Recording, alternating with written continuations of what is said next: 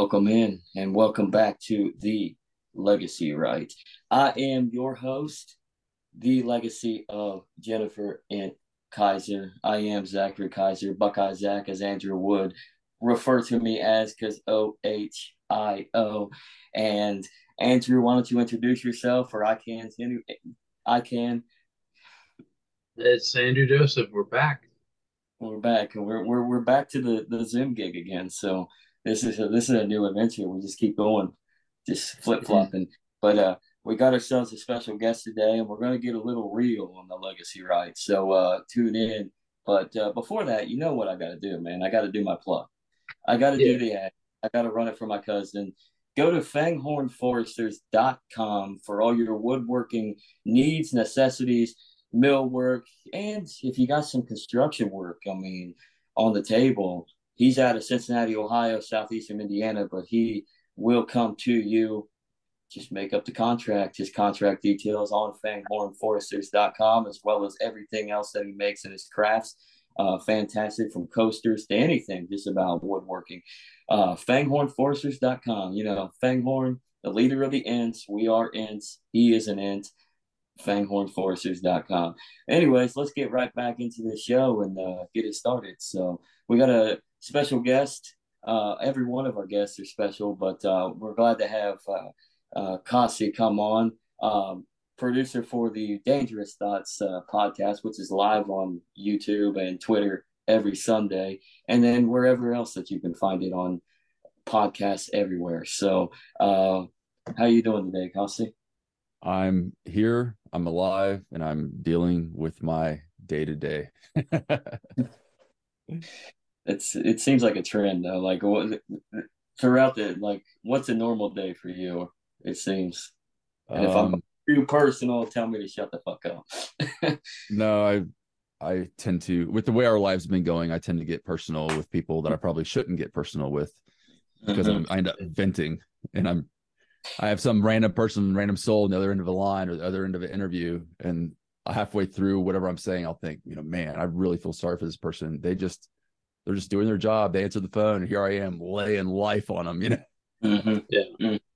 But no, the average day for me, at least the last week or so, which has not been so average for the last few years, I've been making phone calls every morning to try and find placement for my autistic, violent daughter.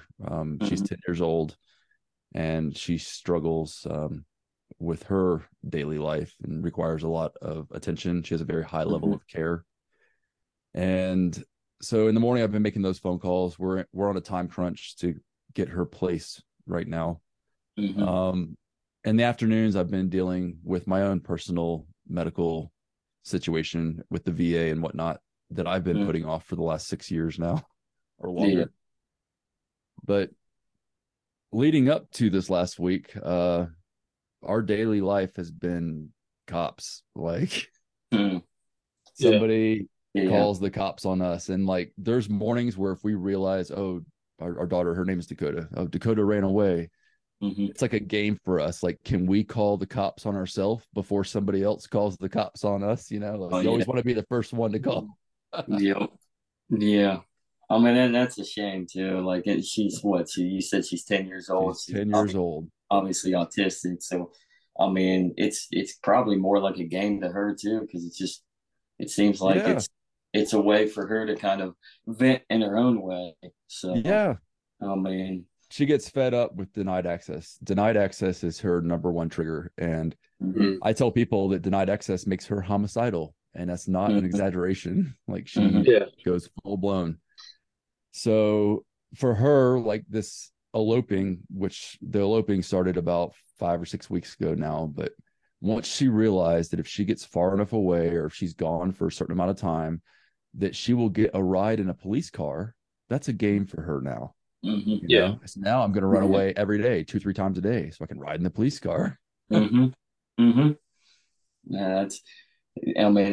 got to be really stressful though, just to have to go through that day-to-day thing. And so how is the placement going? Like, oh, no, it's not. Yeah. There is no placement.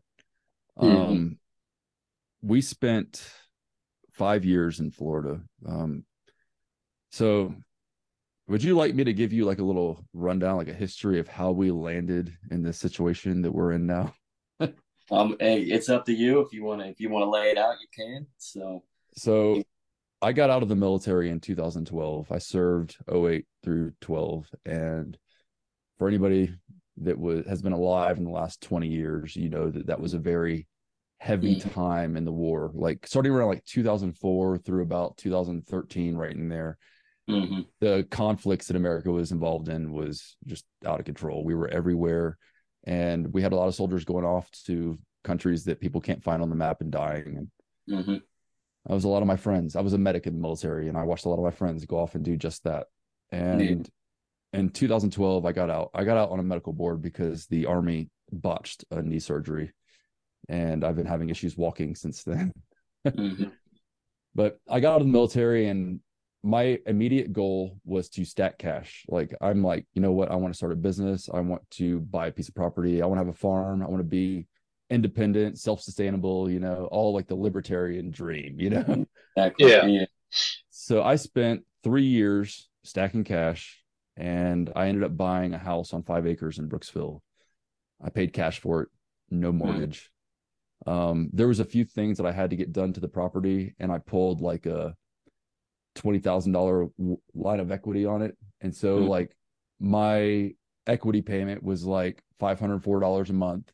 And then I paid my power bill, which I did have some alternative energy sources out there, but I had a little power bill, and I had well water, and I had septic. So my bills were like nothing. And I got to the point where I was making like $120,000 to $150,000 a year when I was touring. Mm-hmm. And I could afford to go take 3, 4, 5, 6 months off if I wanted to. And all that money would just sit in the bank. My VA covered my little $504 mortgage, if you will, you know, and my like $400 in bills. Like, I had vehicles paid for, everything was paid for, you know. That was my mindset, security. Yeah. So I ended up getting a phone call from my high school sweetheart. I'd known her my entire life. I have known all of her exes, except for the current one that she was with, for reasons. He was an Army Ranger, and he was beating her. He moved her out of state and put her in a house, isolated her from her family, and started abusing her. So she called me up, let me know what was going on. And I was at a position in my life, like, her dad got involved. Her dad asked me to help out because he couldn't do anything about it. I was like, you know what? I'm in a position I can do this. I want to give back a little bit, you know, and I loved her. My entire life I've loved her, and I care about her kids. So I went up there, and I stayed for a week.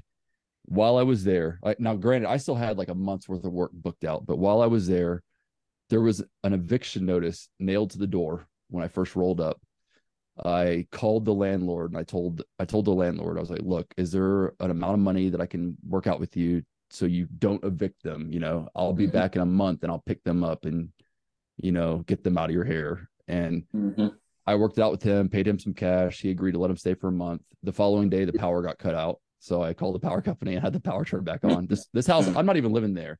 And baby daddy is abusive with what's it called? Restraining order on him. He can't go to the house unless it's to pick up personal belongings with a police officer, you know?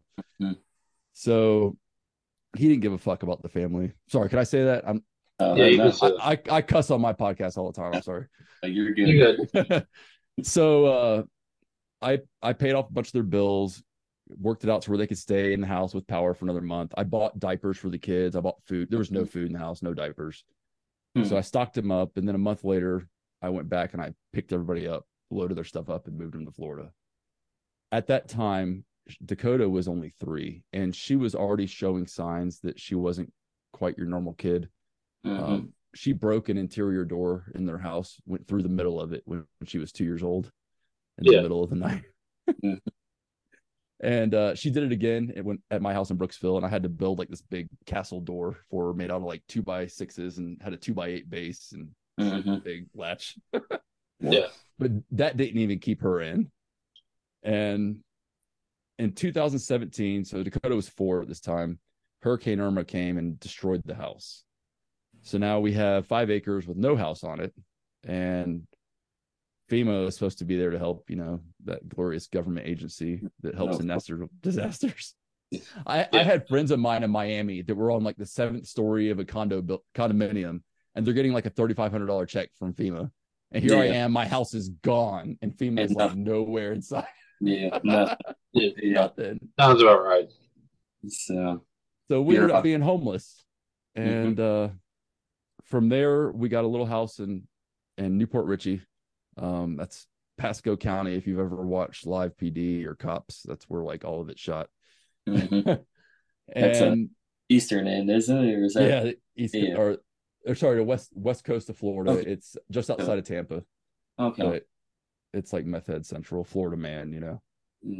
And while I was there, I without any help from anybody, you know, I sold some things, pulled some money together. I rented a little house. So I go from owning to renting.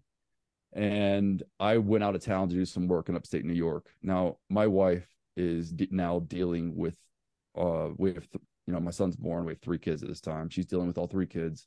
And Dakota, not sleeping and being the way she is, she was stressing out all the time. So she started drinking to cope. Like she, every night, whenever she could get Dakota to sleep, she would drink as much as she could so she could fall asleep, because Dakota's going to be up.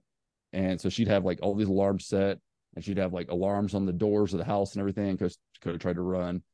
And I guess one of our neighbors called the cops on her while I was out of town. And they showed up at our doorstep at 2 o'clock in the morning. I was 20-hour drive away plus. And they told me that I had 2 hours to come get the kids, or they were going to put them in foster care. So I told them, I was like, there's no way I can get from New York to Florida in 2 hours, you know. So they took the kids, and they put all the kids, 3 kids, 3 separate foster homes for 13 months. So that started our state case plans. So that's where the state, if you guys have never been through a state case plan, that's where the state comes in. They're like, your life's all fucked up. We have this incredible plan that's going to help you get back on track. It's garbage. So by the time we comply with all of it, we spend more money on lawyers. We end up missing work to make all our scheduled appointments with the state. And our life started going like downhill fast. So we got to a point to where I found work in local in Tampa. My wife was working, and we got a house. The rent on that house was like $1,700 a month. And I found a local gig at the Tampa Convention Center, making almost the kind of money I was making touring. It paid all our bills. Wasn't much room for savings, and that definitely wasn't enough to pay for Dakota's services, but we were living. Manageable. And then November of 2019 comes around, and the VA has scheduled me for a disability rating evaluation. And this appointment was with a third-party contractor outside of the VA. And I missed the appointment because they mailed the appointment notification to my house that had been destroyed by Hurricane Irma. The letter got to the house about a week after the house was wrecked, and about 2.5 months before I had a solid forwarding address. So when the mail got returned, it went to Virginia, because that was the last address they had on file for me. So I never saw this letter. So come November 2019, my VA disability drops $800 a month with no hope to fix it. Like I still haven't gotten that fixed. And then 2 months later, me working in the entertainment industry, you know, no gatherings over 50 people. This was a month before the CARES Act. I lost all of the work that I had scheduled for 2020. So now we're not paying rent, but there's an eviction note. There's like an eviction moratorium, and that's supposed to keep you safe. So about 3 or 4 months goes by, and around July, August of from like March, April, May, June, about 3 or 4 months go by, and they Progress Residential was our landlord's big corporate company. They found all the loopholes, and they evicted us during the eviction moratorium. So now here I am with autistic, violent, homicidal Dakota, 2 other kids, homeless again, second time in just a couple of years, 3 years, you know. So all the services that Dakota had started up in Florida, we had to reset, because whenever you move counties, switch addresses, you get new case managers, everything resets. So we went up to Spring Hill, lived up there for about a year and a half, and I got another job, several other jobs actually that time. I got fired from several of them because the school kept on calling us to come pick up Dakota because they wouldn't keep her because you know, kids violent, they get out of school suspension, and I lose my job. And once I lost my job 3 different times there. We called Medicaid and found out that Dakota wasn't even on waiting list anymore, that they had totally just like dropped her file. And that's when we moved to Colorado. So again, I sold a bunch of my personal belongings. I pulled some money together. I ended up being able to pay off, like I had one other car that I had, I was making payments on at the time, but I paid off that car and I moved the family to Colorado. And we lived in a hotel out here, a fentanyl infested hotel for 3 months. Some dude was shot and killed in the parking lot while we were there. It was crazy. Yeah. Good times. Yeah. But we got here, that was 14 months ago now. And for the last 14 months, we've been navigating services in Colorado. And we've had one organization that helped us get into this house, and they pay half of our rent. That is the only government service that has actually helped us in the last 6 years. And they couldn't even do it on their own because when it came, our situation was so bad that when it came time to put us in this house, they only had a limited amount of funds. They said that they would only pay half our rent, and they did not have money for a security deposit. So we found, get this, libertarians, are you ready? There was a nonprofit organization that has a board of directors that's members of the community here in Colorado Springs and Manitou Springs, and they take donations from the local community. And that little organization pulled together $4,000 for a deposit to get us into this house, because the government resource could not do it. That's awesome. Yeah. Yes, it was awesome. Yeah, talk about some voluntarism on that one. Right? Yeah, seriously. That's good to have. I mean, good to look for. So, but the main issue that I've learned through all this, though, is like I sent you a message about an hour before we started this.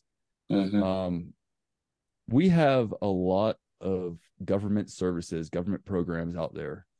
There are hundreds, if not thousands, of people on payroll in all these organizations, and they're making $60,000-$70,000 a year on the low end, some of them upwards of like $150,000-$200,000 a year salaries. And meanwhile, you have families that are trying to navigate these services that are disappearing.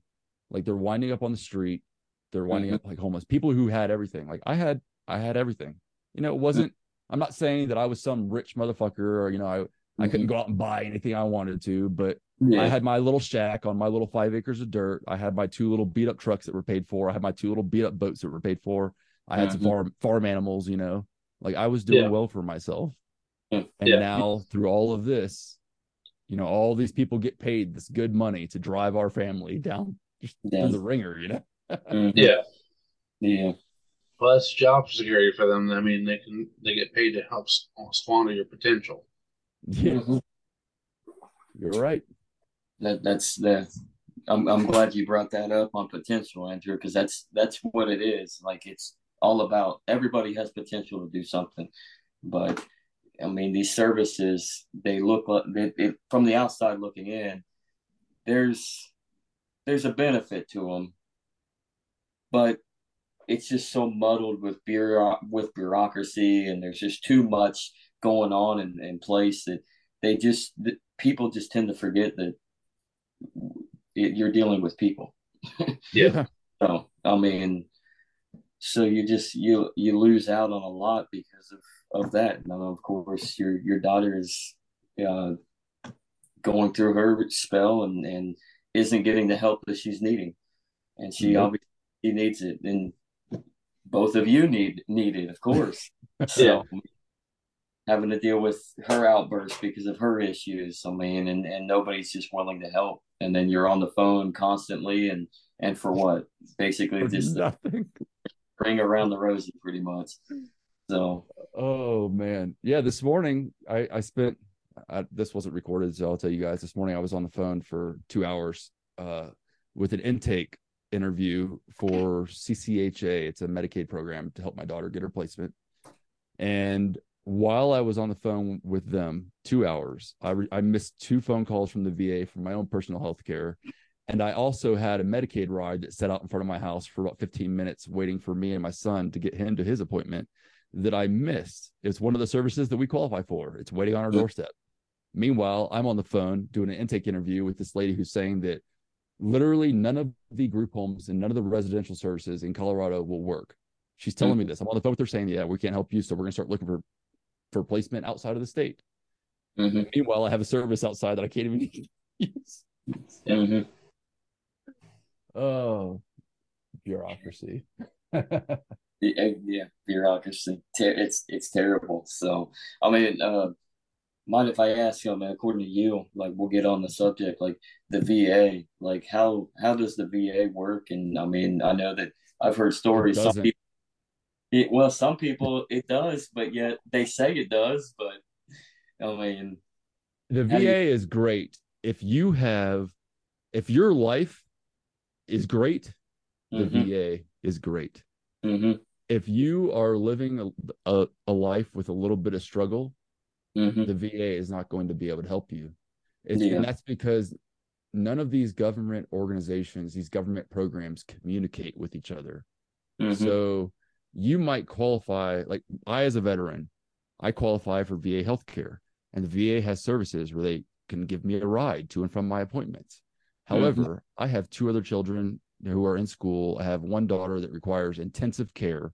And when that VA ride shows up, they're not going to take into effect that I have 2 other kids that have to be picked up from school. I don't have a babysitter for them when they get home. Nobody will watch my other daughter. And because of insurance purposes, they won't take my kids in the car with them to get me to my appointment. So now I miss my appointment, or the kids miss school, and we miss out on everything else because it's too complicated of a situation for that service to solve.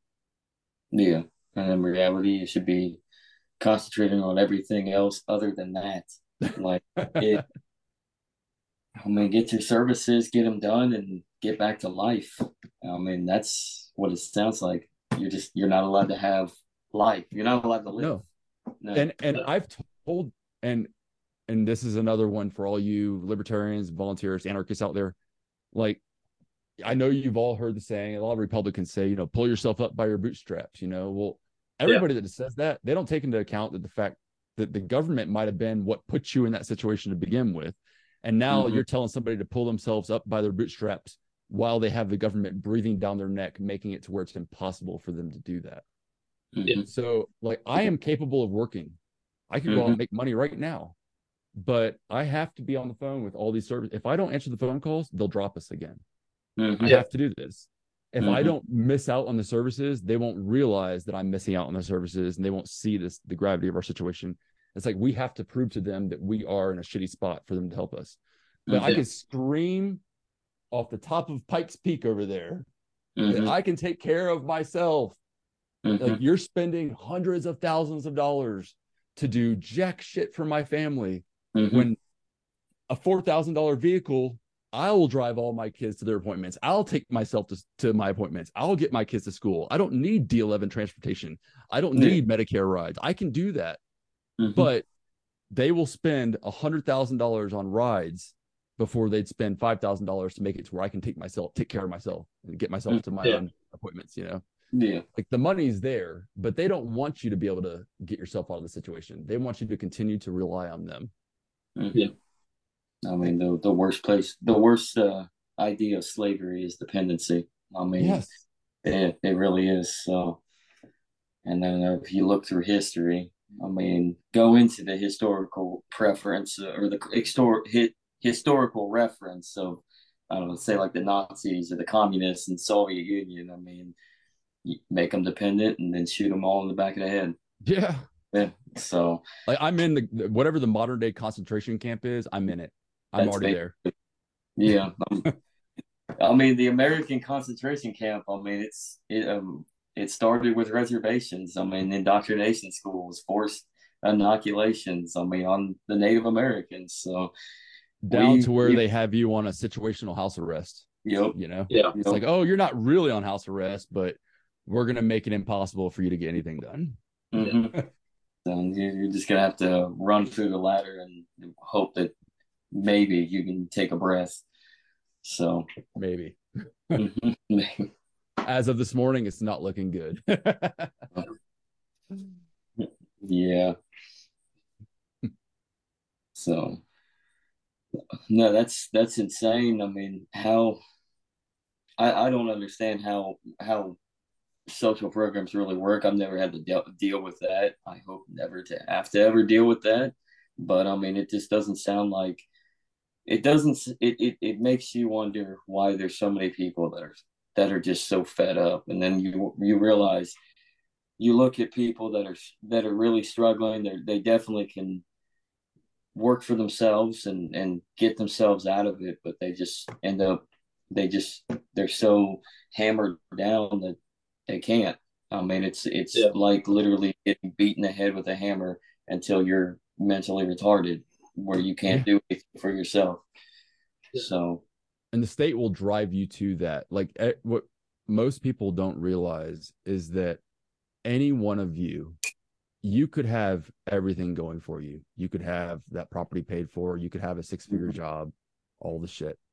All it takes is one time where the government interferes in your life, and next thing you know, you're caught up in the state. And once you're caught up in the state, you're caught.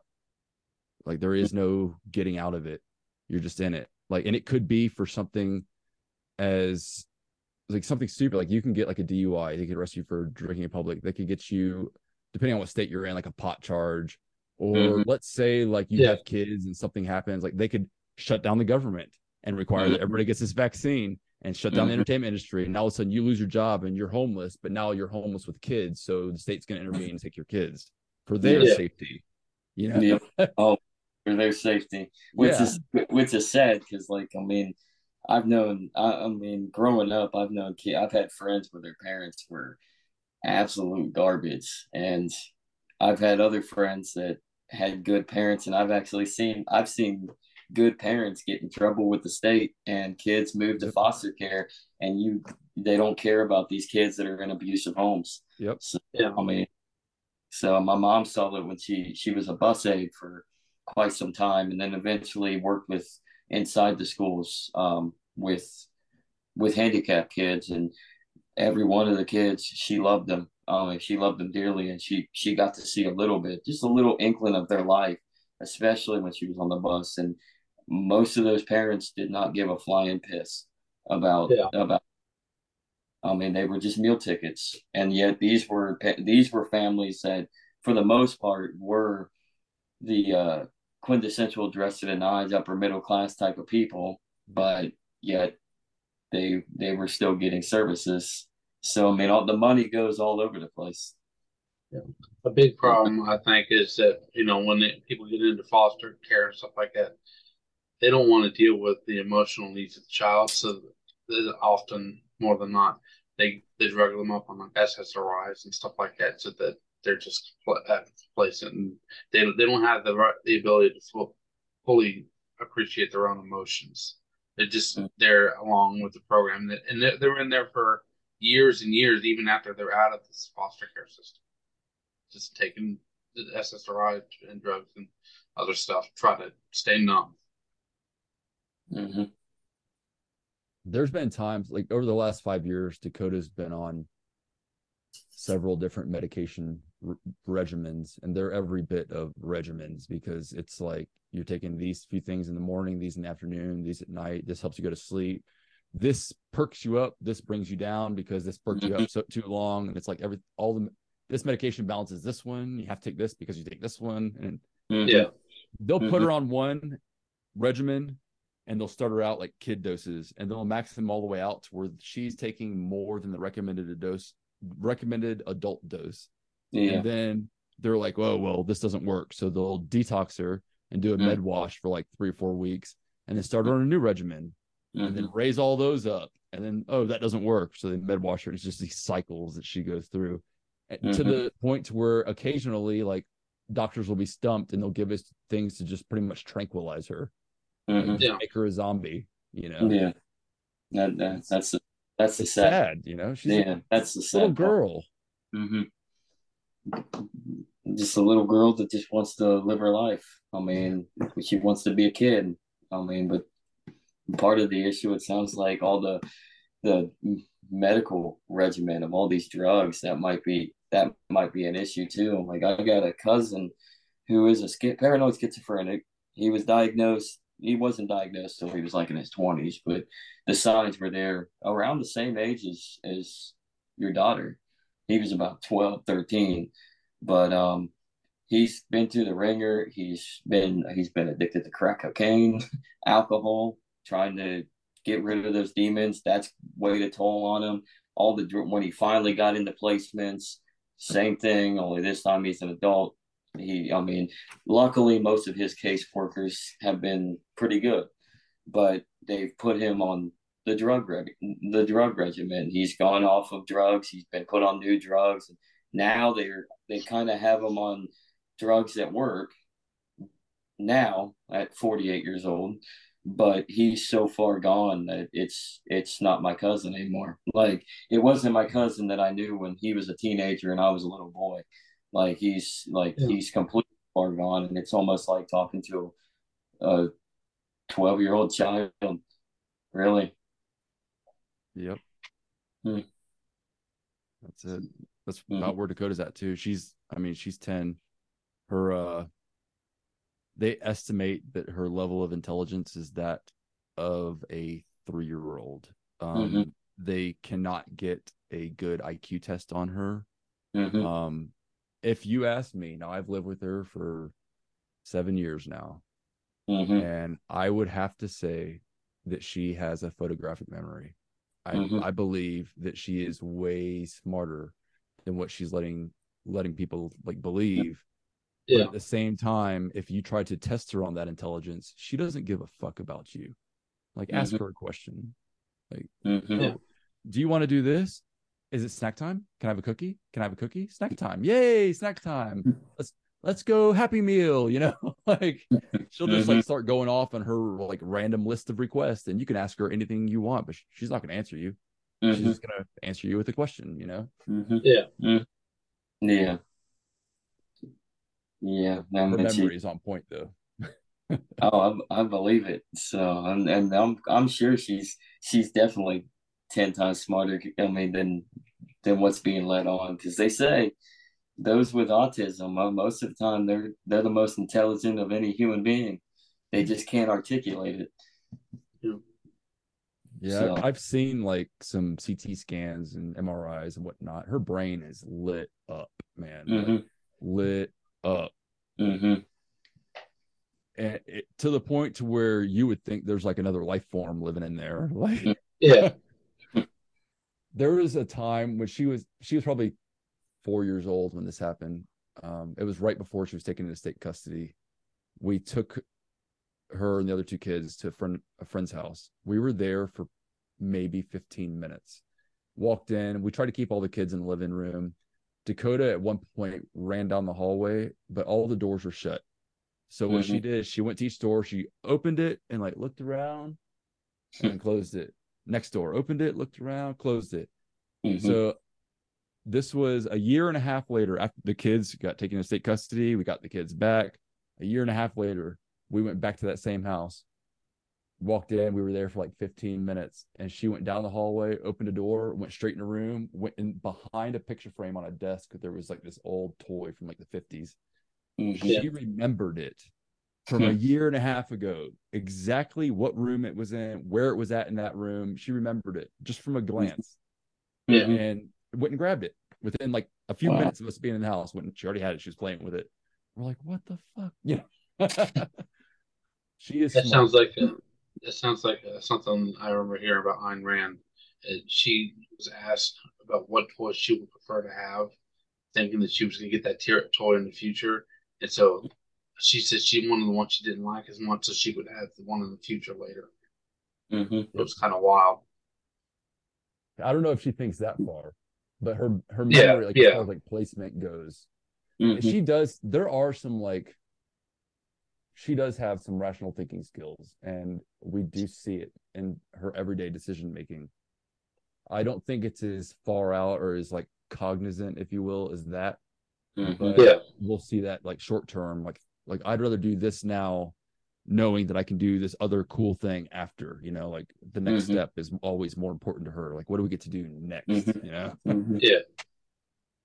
No, that's awesome. That's what, and that's what she needs to be able to get to do, but in the right mind frame, I guess. So, I mean, I'm hoping that something can finally give for you, but it's the state though. It's the state. So, okay. Well, give us just a minute. We gotta up for a break, and we'll be right back.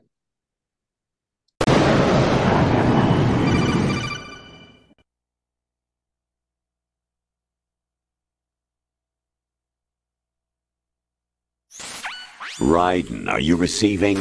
We're still here. How's that possible? The AI was destroyed. Only GW. Who are you? To begin with, we're not what you'd call human. Over the past 200 years, a kind of consciousness formed layer by layer in the crucible of the White House. It's not unlike the way life started in the oceans 4 billion years ago. The White House was our primordial soup. A base of evolution. We are formless.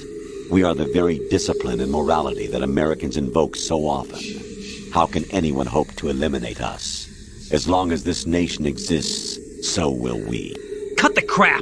If you're immortal, why would you take away individual freedoms and censor the net? Jack, don't be silly. Don't you know that our plans have your interests, not ours, in mind? What? Jack, listen carefully, like a good boy.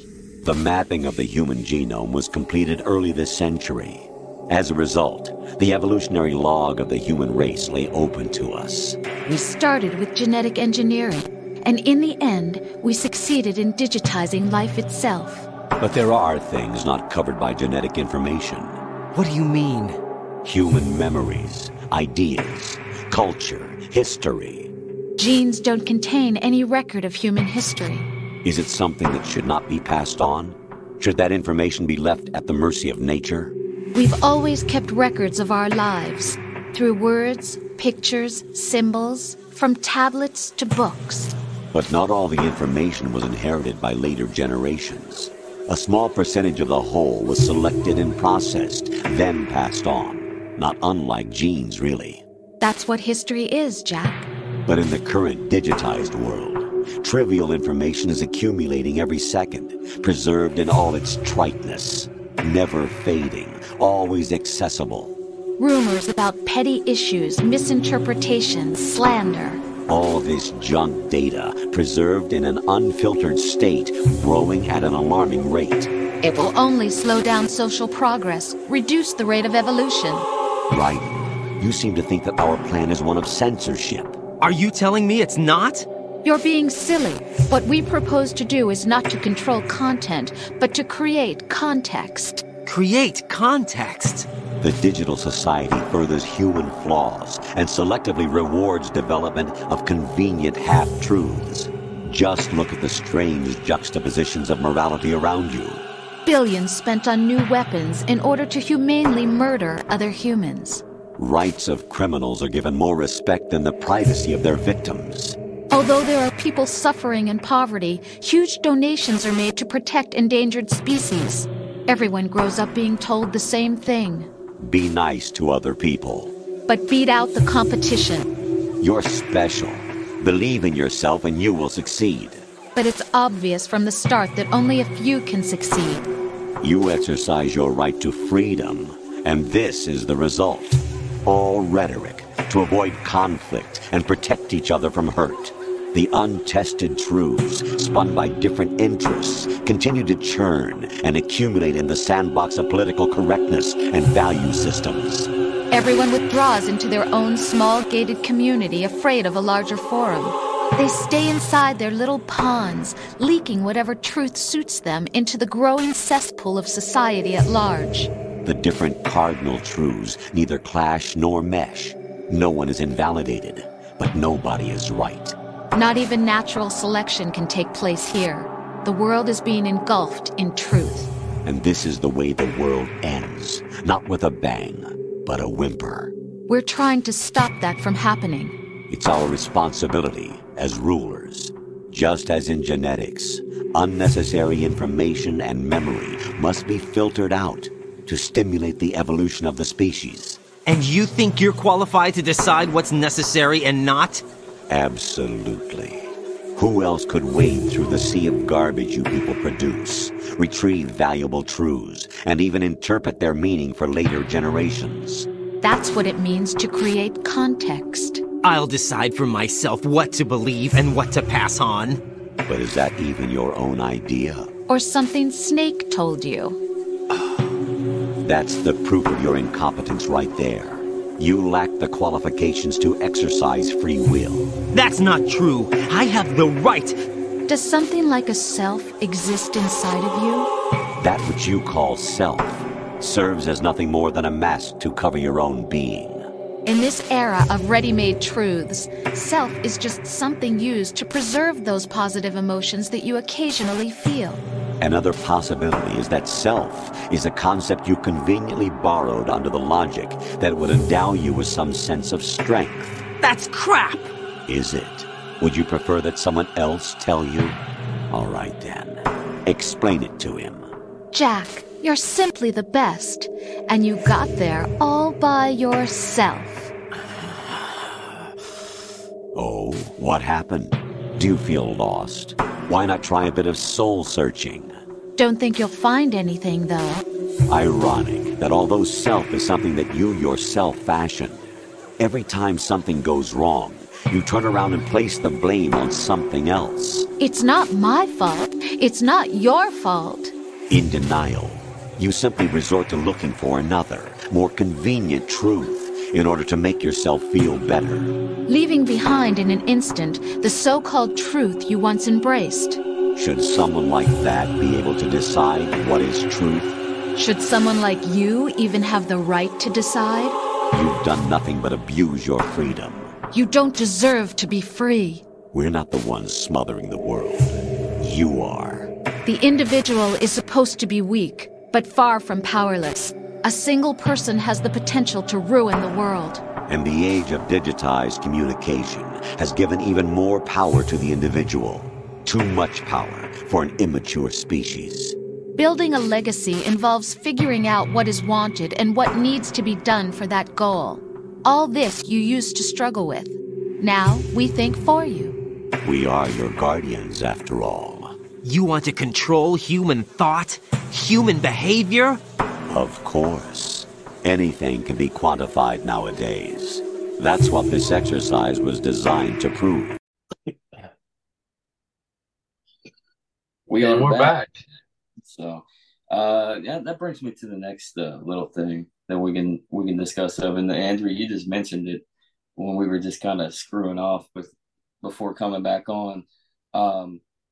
The cycle of getting out of debt. It's like, is there any way, shape, or form, like any easy way to get out of debt, especially with the state breathing down on you, or in Andrew's case, himself for the most part? I mean, I did it once before. Mm-hmm.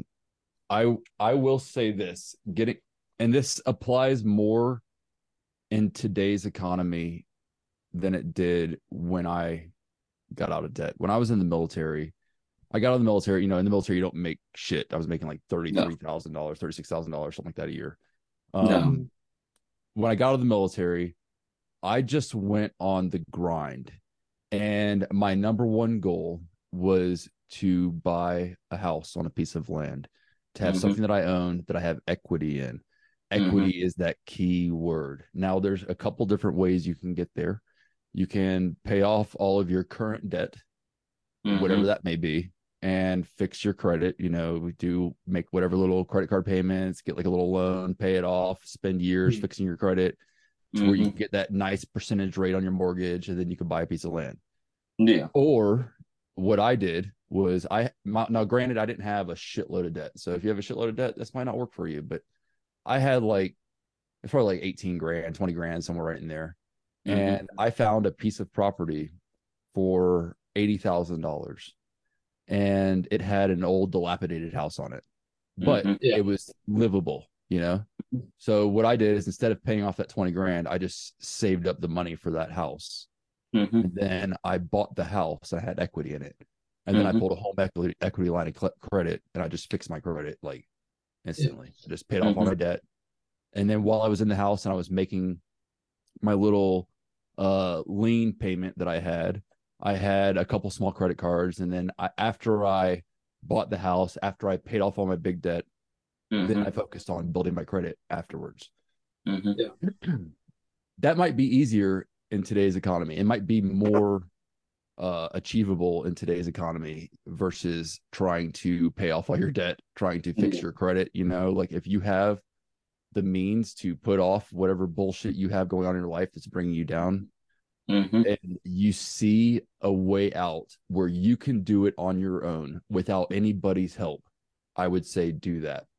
Like if I knew, and I'm still searching, but if there is some way where I could go to work for somebody or figure out something, make some money or do something through alternative means and not have to rely on all these government resources that we're relying on right now, I would drop all this right now and focus on fixing my situation myself, because you can do it faster than the state. I take it from somebody who's been dealing with the state for 6 years. You can do it faster. I did it in 3. I saved up 80 grand, 3 years. I was debt free, had all the shit. Anybody can do that, but it takes hard work. And it really comes down to self-motivation. You have to do it yourself. You can't rely on other people. Well, on that subject, like my cousin and I were talking once, and he said to put in some debt in order to build like a new pole barn that he put up, because he's trying to start his woodworking business, go further on it. And he's built up the little house on, that we have on our family property, kind of like your situation. You bought a piece of land, dilapidated house, it's livable, it up. Well, there's a little house on my family, on my aunt and uncle's land down there. It's actually, and he moved into it, fixed it up, had help, obviously. Most of it he's done on his own, just learning. And he's fixed it up nicely, but he's had to go in the debt, truck, the barn, and then all, And the one thing he told me, this was probably 2 or 3 months ago, he's like, I mean, who cares? The economy's going to shit anyway. It's like, go into debt when it all comes crashing down. It's a clean slate. It's like, what do they do? Come after you? They're going to be dealing with their own shit. They're probably not even going to be in existence. The tax collectors and then the private firms that work on the public side of the goods. I mean, mortgages, banks. I mean, they're going to be done if the shit were to hit the fan. So he's basically like, well, I don't care if I am in debt. I'll just keep doing my thing and keep trying to become self-sustainable, and whatever happens, happens. So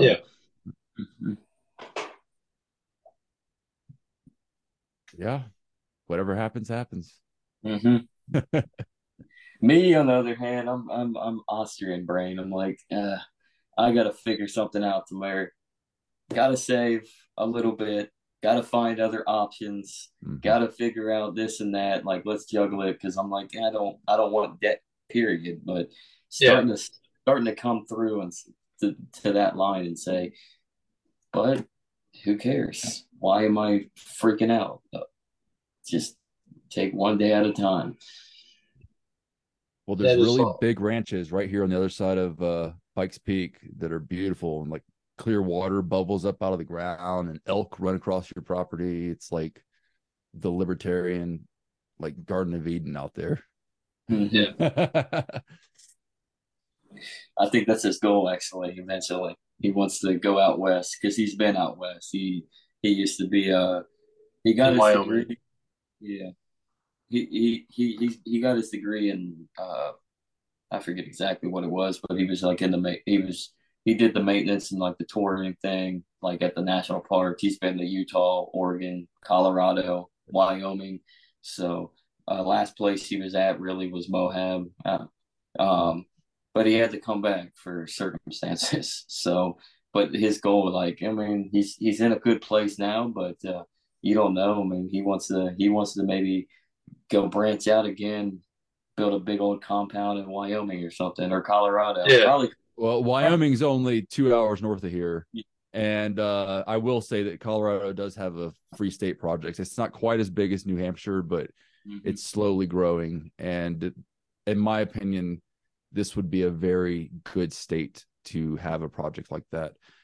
Colorado is already a very libertarian state overall. If you just like take away Denver, like Denver's like the majority of the population, you know, like, and Polis is up there, and that's, you know, we're a Democrat state. However, Colorado Springs is a Republican city, and most, the El Paso County is a Libertarian county. This, for those of you that didn't know, Colorado Springs is the birthplace of the Libertarian Party in the United States. 1971, in a basement right here. Yep. That's wild.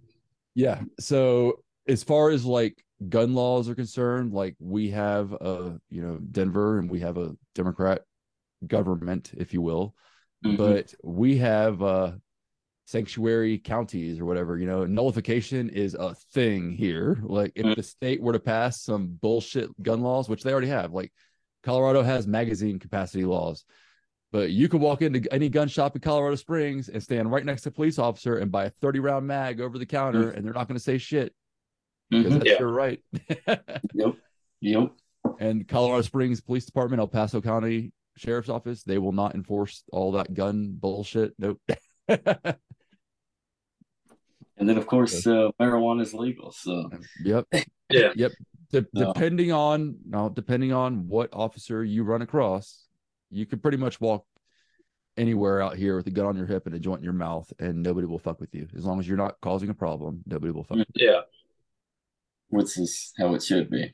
Yeah, I mean, yeah, if you're not harming anybody, what's the big deal? Gun on the hip, joint in the mouth. I mean, gun to my head. Who cares? I can have a gun to my head. Who am I hurting? Me? Am I gonna blow my own brain out? Yeah, I mean, so you're hurting the poor sap that has to come along afterwards and clean that shit up. Okay. Yeah, that is true. It's like everybody that jumps out of windows is like, you son of a Lord, man, shit. Somebody's got to mop you up. So. You destroyed my car. I hope you're happy with yourself. I'll just, as easy as the great legendary Eazy-E would say, I'll throw it in the gutter and go buy another. Yeah. So, well, Andrew, I think you had something to say, actually, unless you forgot. No, something to add. Say. Oh, I said, I thought you had something to add earlier. Oh, no, I'm good. I was just, you know, thinking about the situation. Yeah, that's the thing about situations. I mean, speaking of situations and getting out of them, we're going to get into Andrew's favorite discussion topic, the crypto scheme, Bitcoin, Bitcoin Cash. I mean, what do you think about that, Kasi? You don't want to hear my crypto stories. My crypto stories make you want to go out and make a mess on the sidewalk. So, all right, I'm going to take you way back to when I first got out of the military. All right. So I got out in 2012, and I moved back to Florida, and I had some friends of mine. We all came together and we rented this warehouse. We found a warehouse in Lakeland, Florida, and bunch of my like rockabilly friends from when I was growing up, and we were like, it would be so badass to just get a warehouse and do whatever we want with it. Yeah. So when I got out of the military, we did just that, and we had a 17,000 square foot warehouse, and we put a wood shop in it. We had a tattoo parlor in it.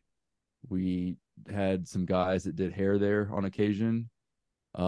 We had a room with a bunch of Bitcoin miners. This is in like 2012. Okay. Yeah. Well, it was like bunch of Bitcoin miners. And at the time in 2012, these miners were making Bitcoin was all over the place back then, like it is now, but profit, we were clearing between $80 and $220 per day, depending on where Bitcoin was at with our power and whatnot. All right. We also, we started building a skate park in there. We had, my buddy Mike, he built a little apartment for himself. Like, it was set up. It was a cool pad. And we were a bunch of punk kids. Like, I was fresh out of the military and I thought Bitcoin was stupid. It was like, back then, like, that's when the memes really started. Cause like back then it was like when somebody would be like, oh, I'm going to buy a pizza with a Bitcoin, you know, like it was really cool to see what you could buy. And if you loan somebody money, they were making the joke like, hey man, you owe me $8. That's okay. I'll pay you your $12 tomorrow. The next day, hey man, you owe me $25. Man, I'll get your $6 when I'm done eating. You know, like it was just like all over the place. So I thought it was bullshit, and I was starting to do shows again, and I'm starting to make good money, and I was handling my own finances, and pretty much everything at that warehouse for me and damn near everybody else there was just a fun plaything, you know. So every night we'd cash out our Bitcoin, and we throw it on a prepaid card, and we go up to the gas station and we get a, you know, a couple cases of Paps and a couple packs of cigarettes. And then we run down to the hood and we get, you know, a half ounce of weed, and we go out behind the warehouse. We have a bonfire and we had like a little get together every night. We got some food, barbecued. That's what we spent our Bitcoin on. And we were spending anywhere between a half and a Bitcoin per day doing it. So that was like the first Bitcoin tragedy. I'm thinking back like, man, I was spending that Bitcoin on beer and cigarettes. Like to me and Andrea, we would be thinking that's exactly what Bitcoin's all about. That's what it's supposed to be. So then come 2015, January 2015, my dad died, and there was a big back and forth, and my dad was not a rich man. He had a property that was being foreclosed on, and he left it with his ex. And then he had a property that he had inherited from my uncle who had just died like 2 years prior. And this property was worth like 115 grand, something like that. And my dad had several kids, and my sister my stepsister tried to take all of it, from what I gather. I don't know. She might watch this. And it was a rough time back then. We were all going through a lot. Some things were said, and I'm not gonna come out and say that she tried to take everything, but she did have this strong recommendation, and she got really pissed when we didn't take her advice, but she wanted to create a bank account and have everything go into that bank account that she controlled, and she'd be like the executor of my dad's will. And none of us trusted her to do that. Let's just say that. I'm not gonna say she was coming after everything, but it sure did look like it. But in the end, I ended up getting, after taxes and all the bullshit, I ended up getting like 45 to 50 grand. And my buddy Mike that I had mined Bitcoin with back in 2012, he was like, hey man, why don't you take like 25 grand and drop it in Bitcoin and just forget about it? This is in 2015. Oh yeah. 25 grand. At the time, Bitcoin was like a couple $100, you know, like $300, 200, like that. And I've done the math, and it's depressing. And I don't remember what it was, but it was in the millions. Like, and I didn't do it. I was like, no, Bitcoin's just that fucked up thing we used to buy beer with, you know, like I'm gonna buy it and it's gonna drop down to $100, and I'm gonna lose. You know, I didn't get chunks of money, you know, I had to bust my ass to get the money that I was, you know, getting. And to have that little bit of money, I was like, this is a nest egg. I was like, I'm going to do some other things. I ended up putting some of that money into the property for some improvements and whatnot, which I lost all that with the hurricane. So, you know, and such is life. But I made those decisions, and I was making those decisions for my reasoning was security. You know, I wanted a place where I wouldn't have the landlord or cops or somebody just come and kick me off my property. You know, it was my piece of dirt. I wanted that. Yeah. I know that. So I made those decisions, and I live with it. Yeah. Yeah. I had a little bit of a horror story with my Bitcoin. Back in 2015, I got some miners, right? I was working at Walmart. And I'm thinking, I'm trying to think long term. And so I started mining. And I'm going to pay the life bill because I know this stuff's expensive, right? And my parents are like, well, we didn't ask permission for this, so you're going to have to help us pay it. I'm stuck out in the middle of nowhere. I'm living with my parents, right? Bitcoin's like $200 a coin. So I'm like, okay. So I go along with it. I had to sell like 6 or 7 Bitcoin out of the 10 that I've mined in the time for like $1,000 car or something like that. I don't know how much it was, but later on, a couple months or a year later, or something like that, it goes all the way up to $20,000. Like, yep. And I constantly ride them about this. Like, I tried to tell you about this, and you just wouldn't listen to me. Yeah, you spent $1,000 on something when you could have had, $100,000. Yep. Could have paid off mortgages. Yeah. Yep.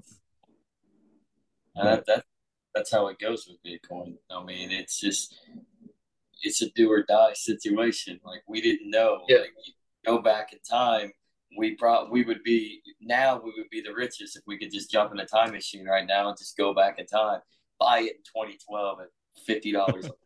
Yeah. But now it is what it is. And then, I look at Bitcoin now, it's honestly, it's been hijacked. Yeah.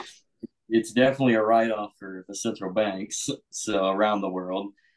We've seen the corrections that it's made with like the forks and the nodes of Bitcoin Cash, and then the Monero that's coming up. Like, Monero was basically Bitcoin, what Bitcoin was in 2015 and earlier.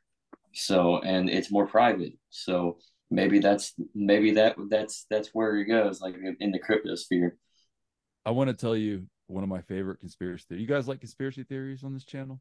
Oh, yeah. Of course. Andrew, don't remember. What's that? I said, Andrew, give him the Alex Jones. So I don't remember the name of this guy, but he's one of those like millionaire, billionaire types that runs in the circles with like Gary Vee, Grant Cardone. He's like in that group, white hair, shorter. He always wears a vest and like a watch, and he's always mad and yelling at you. I don't remember his fucking name. Peter Schiff. What was that? Peter Schiff. Yeah, that sounds right. Yep.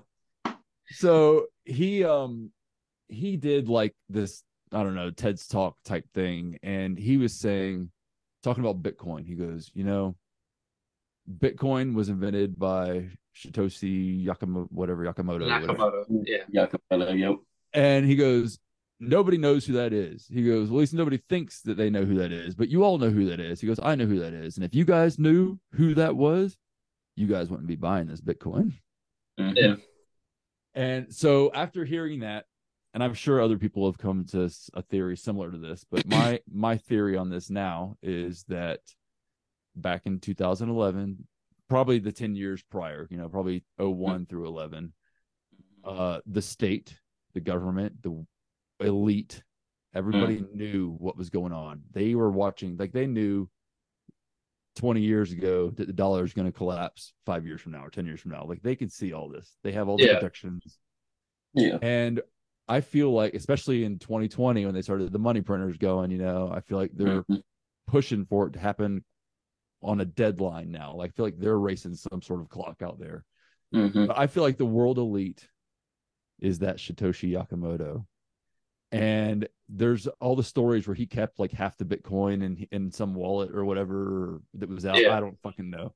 That could be the world elite securing their place in the new economic system, and that's why we don't know who that is. And so all of like these new, like the US the digital currencies, like the USDC, whatever, all those currencies around the world, they're all going to be like stable coins or backed by stable coins and all this shit. I have a gut feeling that that's going to be the end game use for the Bitcoin blockchain. Like, everybody says that Bitcoin is useless, I don't think it's useless. It does. It's a blockchain. It's tracking. And I feel that my conspiracy theory is that we haven't seen what that blockchain is going to be used for in game. And it could be to back all of these new world currencies. And that Satoshi Nakamoto could be the current world elite. And they're already set up to be the world elite for the next economic system. And all of us liberty-minded people that think that we are sticking it to the man by using alternative currencies, joke's on us. Yep. Right. Because we're just buying into theirs and promoting theirs. Yeah. Another conspiracy theory that I'm gonna add on to this. We're gonna create a new one. Satoshi Nakamoto is Alexander Soros. That'd be spooky. Yeah. Well, I mean, the thing is, nobody really knows who Satoshi Nakamoto is. I wouldn't put it past him. He's even more left than his father. Yeah, he is. Yeah, so, or it could just be a couple of teenagers in their mom and dad's basement back in 2008, 2009, and now they disappear. Rob the world blind. You don't know how to do real economy. Yeah, and now they're in their 30s and they're rich beyond their wildest dreams. And they're living it up over there in the United Arab Emirates somewhere with the princes and whatnot. And nobody really knows how much they're worth. One ruble. They're all worth one. That's who that crown prince killed. Oh. Who knows? We're feeding it. Money printer go burr, conspiracy printer go burr. Yep. So now that's pretty interesting, man.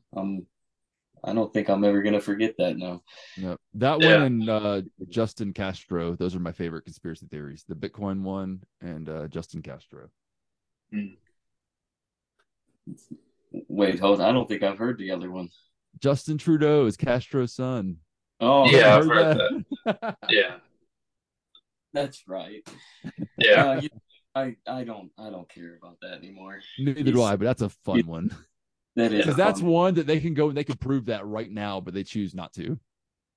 Why does my grandparents speak German in Argentina? That's a good question.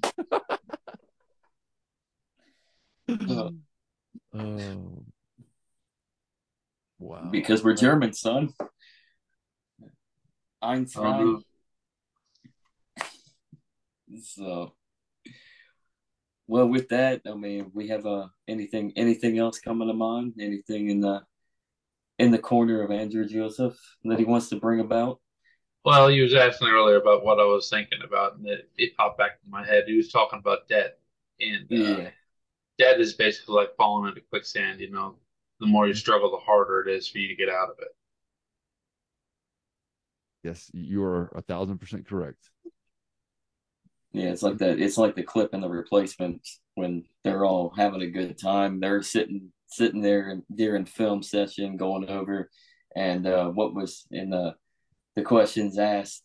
Well, what is your greatest fear that you got to overcome on that football field? And then Shane Falco, Keanu Reeves, he's the only one that brings something. Everybody else has these goofy answers, but Keanu Reeves, he answers with quicksand.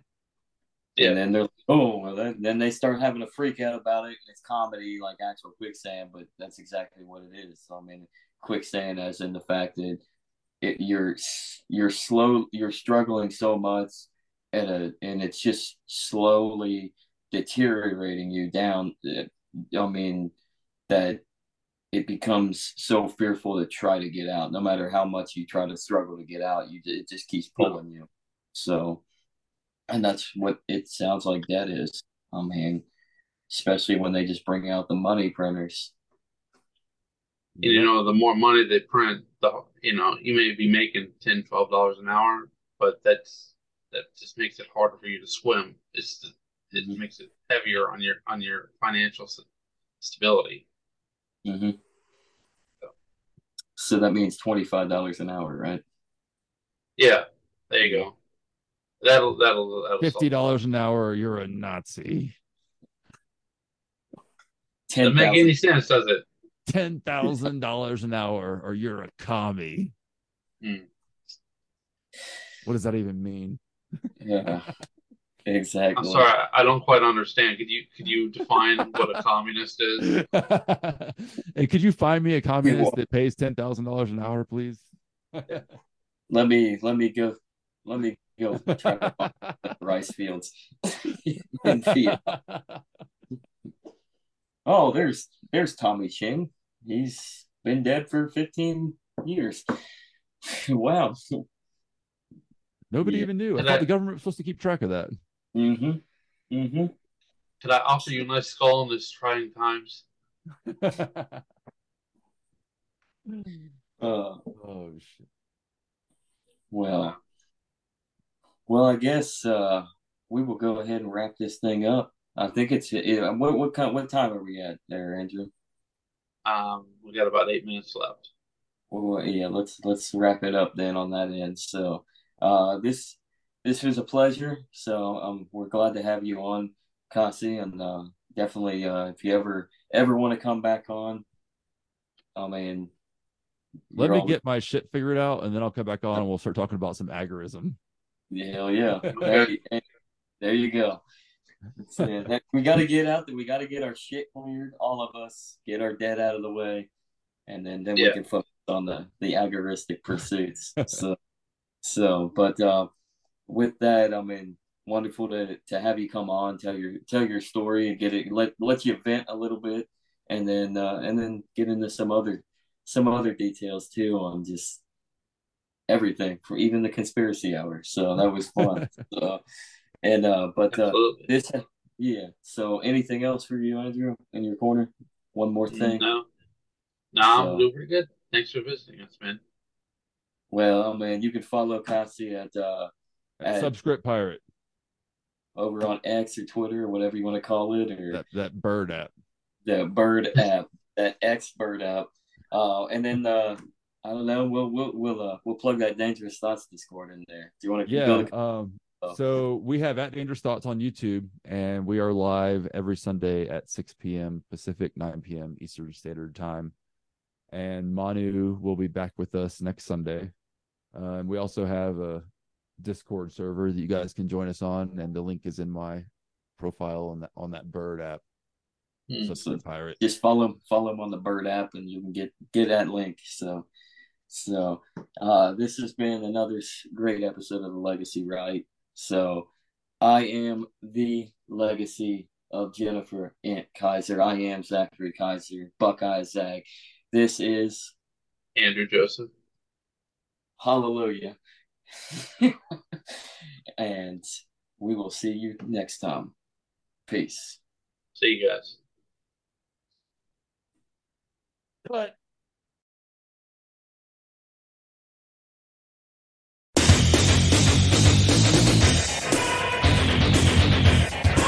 ladies and gentlemen, I'm Pete Roseland, and I'd like to welcome you to WCW Nitro.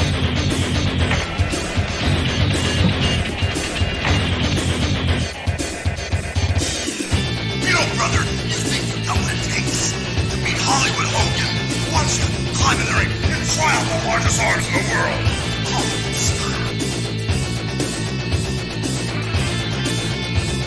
you want to wrestle an inch more Ric Flair, you gotta be able to walk that out and style and profile. Woo! You really think you're ready for a You really think you're ready for the Scorpion Deathlock? You think you're ready for a fatal encounter? This is why they call me the total package. Did you have a pain threshold to withstand the torture rack? Let's find out. Hallo, hier ist Alex Wright. Wenn ihr High-Flying Wrestling Action wollt, Spinning Sidekick, Top Turnbuckle Dropkick, dann nehmt mich. Der Sieg ist euch sicher. Mein Gott. Oh yeah! What? my elbow dropped off the Castro. Not only beat people 1, 2, 3, but I hurt him real bad. It only takes one of 1,000 holes. I think you're man enough for the challenge. You better be ready to wrestle, because you know, when you're getting in the ring with Eddie Guerrero, it's going to be high-flying and exciting. Hey, anytime you feel foggy, man, I'll slap on the buzz killer and rip your shoulder right out of socket, Wolfpack style! Hey, Funky Boy, like there's a choice here? Good God! Pick the man with the plan. Pick D.D.P.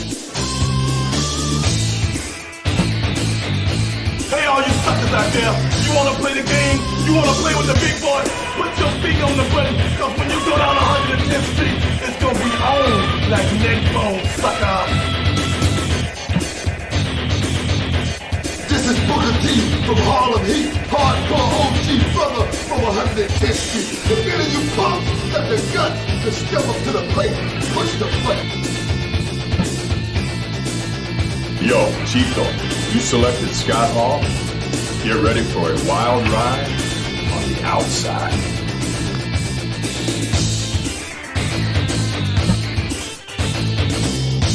Hey there!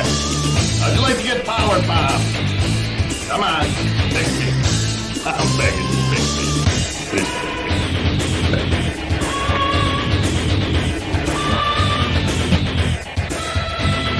You think you got the courage to step in the ring? I think you're going to wind up with a snap neck from the choke slam. Technical wrestler, high flyer, brawler. It don't matter what you consider yourself to be. When you're in the ring with the crippler, you're a loser.